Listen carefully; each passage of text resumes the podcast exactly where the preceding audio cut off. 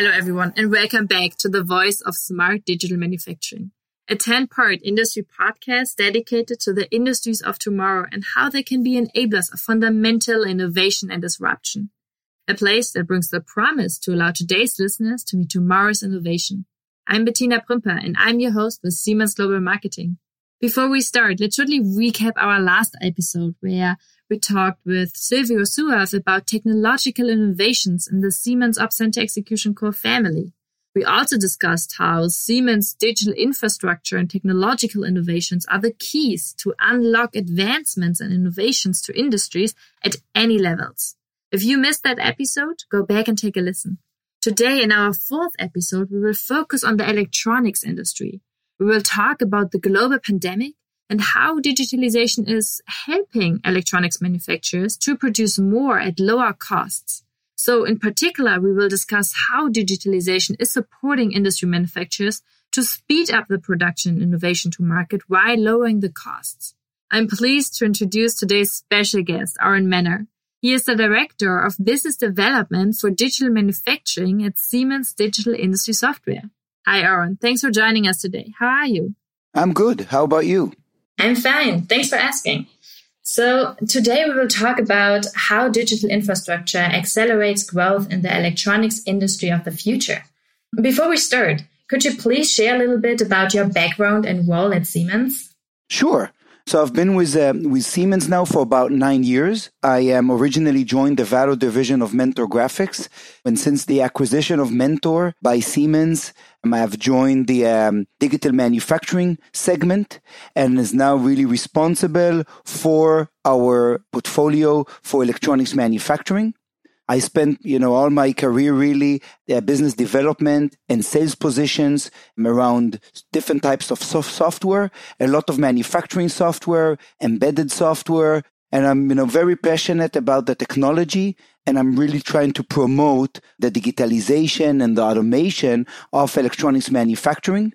And after living in, you know, a number of different cities, today I live in Tel Aviv. Wow. Thank you, Oren. It's really nice to have you here today. Hopefully, you're moving towards the end of uh, the COVID 19 pandemic in Israel.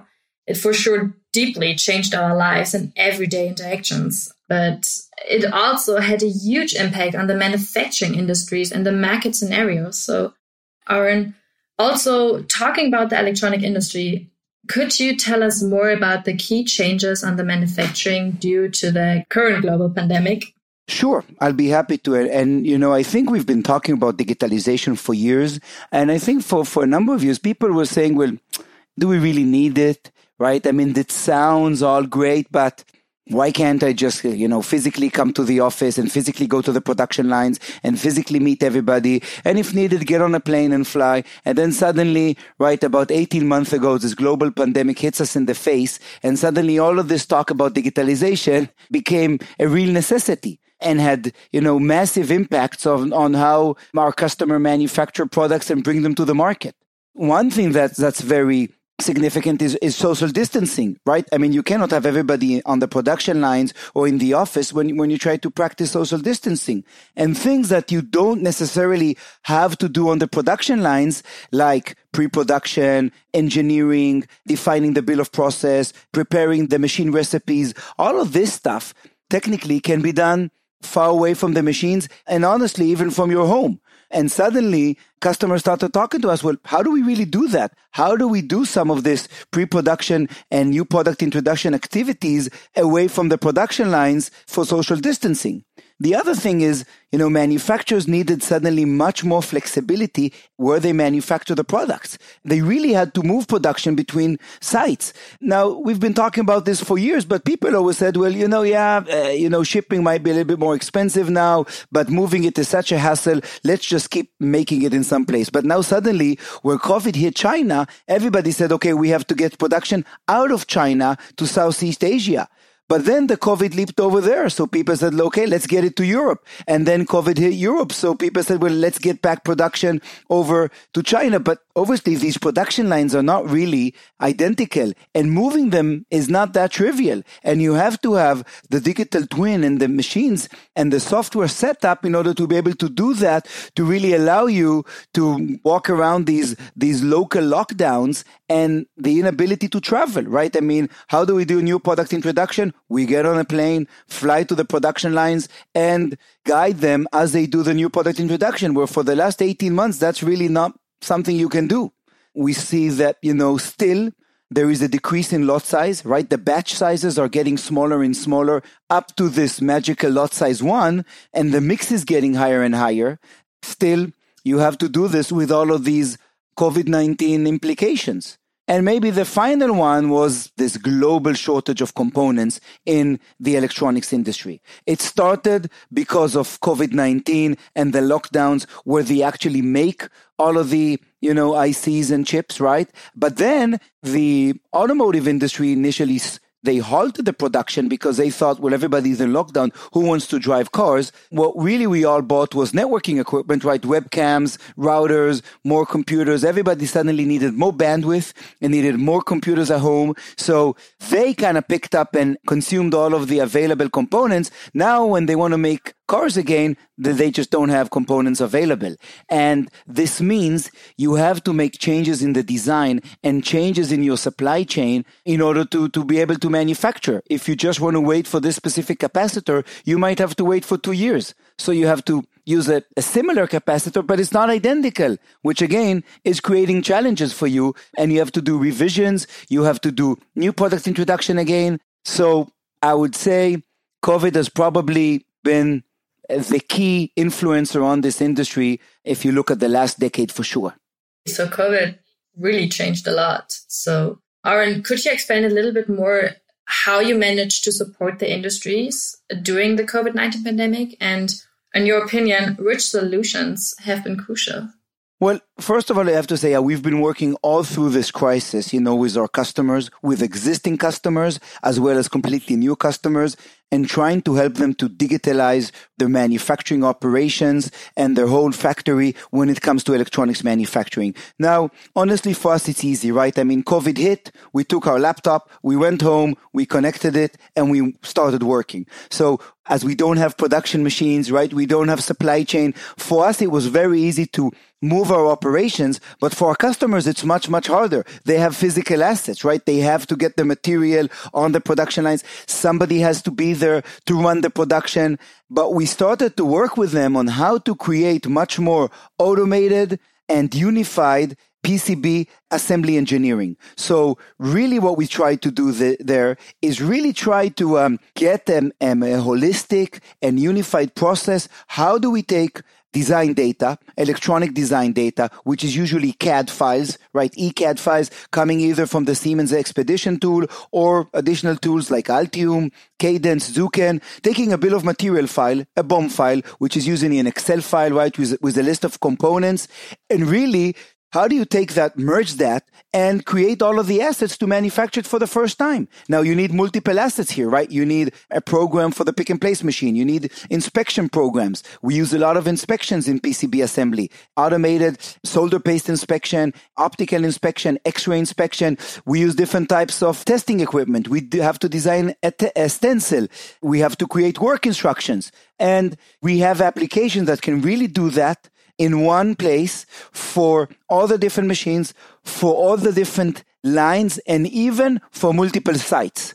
So some of our customers did it for the whole line, bigger ones did it for the whole factory, and the really big ones did it for the whole enterprise, creating like a competence center which sits somewhere at home, at a location, with less, let's say, COVID implications and doing this for all of the production sites globally.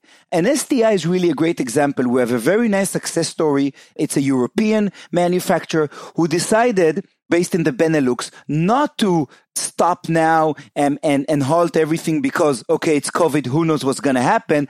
But, you know, on the contrary, they said this is the great time to go and digitalize. We know we need it. We also have a little bit time to breathe now because of the uncertainty and we want to be ready. So when, you know, everybody goes back to, to full production, we'll be even better and we implemented this solution there and it really works very nice.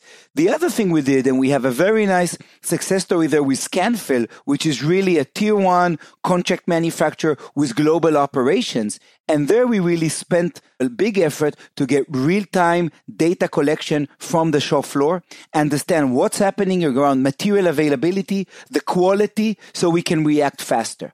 When you had batches of, let's say, 10,000 products, okay, you could take some time to fine tune your process. You could lay, take it, you know, 100, 200 of the 10,000 PCBs you would chuck away.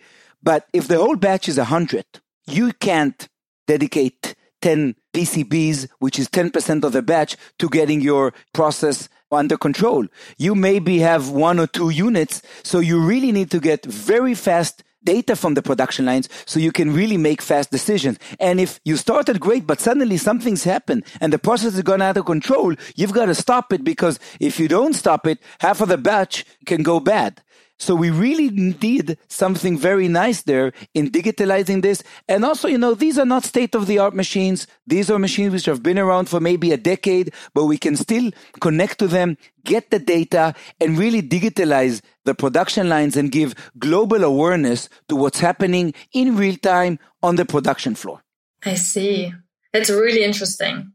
Now, I would like to focus more on the supply chain. So what would you say? Which of the solution is a real game changer in supporting production lines? I mean, we all know that in electronics, the primary cost are the components, right? If you look at an iPhone, for example, it's like 85% of the, the cost of the iPhone are the actual components. The workmanship and the actual building the iPhone is a very small percentage. Anything we can do to optimize the way the material is used, has a very big impact on our profitability and therefore has a very good ROI. And of course, you know, anything we can do to reduce inventory is great. We all know that having excess inventory looks bad on our reporting books, right? From an accounting perspective, but we also need real estate. And a lot of our customers, you know, they built a factory 30 years ago outside of the city, but now the city is all around them. And real estate is very expensive and they just cannot buy, right, more space in their location. So they, they have to do that. And that's why I think really everything around intraplant logistics about optimizing the way material flows inside the factory from the different storage areas to the consumption areas, whether it's machines, robots, people, anything you do there to optimize that has a very big effect and is probably, you know, one thing that we are a leader in and really our customers say that as well. And unfortunately today, ERP doesn't really have a visibility there. I mean, once it's dispatched from the warehouse, ERP loses connection. The next time it hears about it is when the um, production is completed and, you know, the unit is scanned and put on the truck. It really doesn't know what's happening to that component in between. Now, if you know where it is, you know that you shouldn't order more material because you never use the material you dispatch because there was a stop on the line, the worker was late, there was a, you know, a production halt because an, there was an electricity failure. Who knows? We can really bring a lot of visibility to that. And ROJ, which is a, a customer that really implemented this, when you listen to the ROJ success story, and ROJ, again, you know, a leading electronic manufacturer in Biella, in northern Italy, where real estate is expensive and where people are expensive, understood that the number one stoppage of the production line is that the material doesn't reach the machine at the right time. They really implemented this system in order to make sure that that's not why they stop production and lose money. Now, we've also announced, Siemens has announced about three months ago, the acquisition of Supplyframe, and Supplyframe is really a global leader in design to source intelligence software. Now, this is a real game changer. Supplyframe know for each component What's its availability? Where can you source it from? What price are you going to pay? Should you buy it? Is it close to end of life? But they lack a lot of the real time data coming from the production lines regarding quality, regarding availability on the shop floor. When now we're going to take these two data sets and merge them, this is going to be a really unique solution.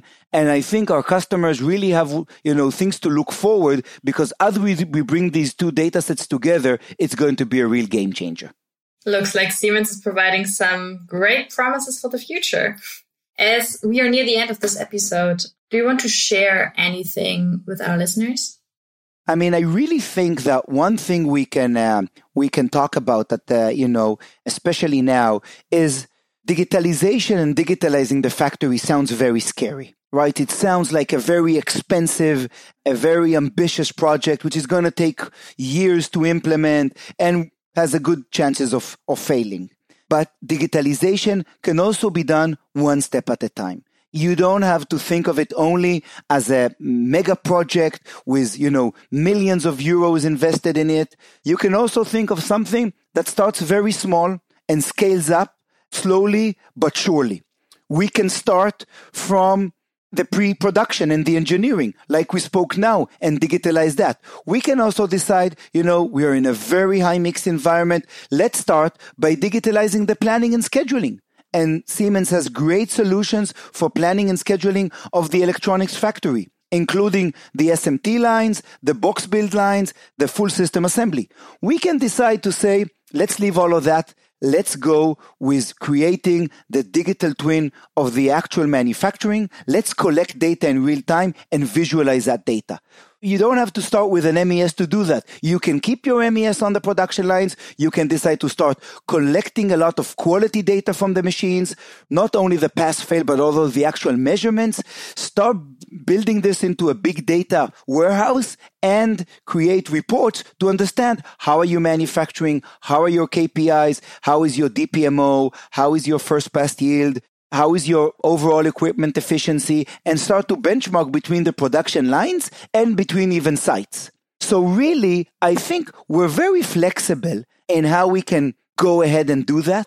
And we can really sit together, look at the current challenges, look at the key areas and come together with the best kind of process to do that. And that's what I, what I suggest. We can really, you know, kind of tailor the suit for the specific customer and work together. And as we get credibility and as we show results, take more and more steps into becoming the real digital factory of the future. Great. Thank you, Oren. Thank you for taking the time to discuss such a fascinating topic on the global pandemic and how the digitalization is helping electronic manufacturers to produce more at lower costs. So we are really looking forward to discussing the electronics trends with you within the next podcast episode. Thank you so much for listening to this episode. If you enjoyed it, click the subscribe button and leave us a review and rating to help us spread the message of these extraordinary visionaries. We have recorded over 10 episodes and we want to bring you more exciting content just like this. In the meantime, we will be working hard and putting together episodes for your auditory pleasure. Also, for further information, you can visit us online at siemens.com and use the contact section to reach out to us. This is the voice of smart digital manufacturing. And I hope you will join us again for our next podcast episode.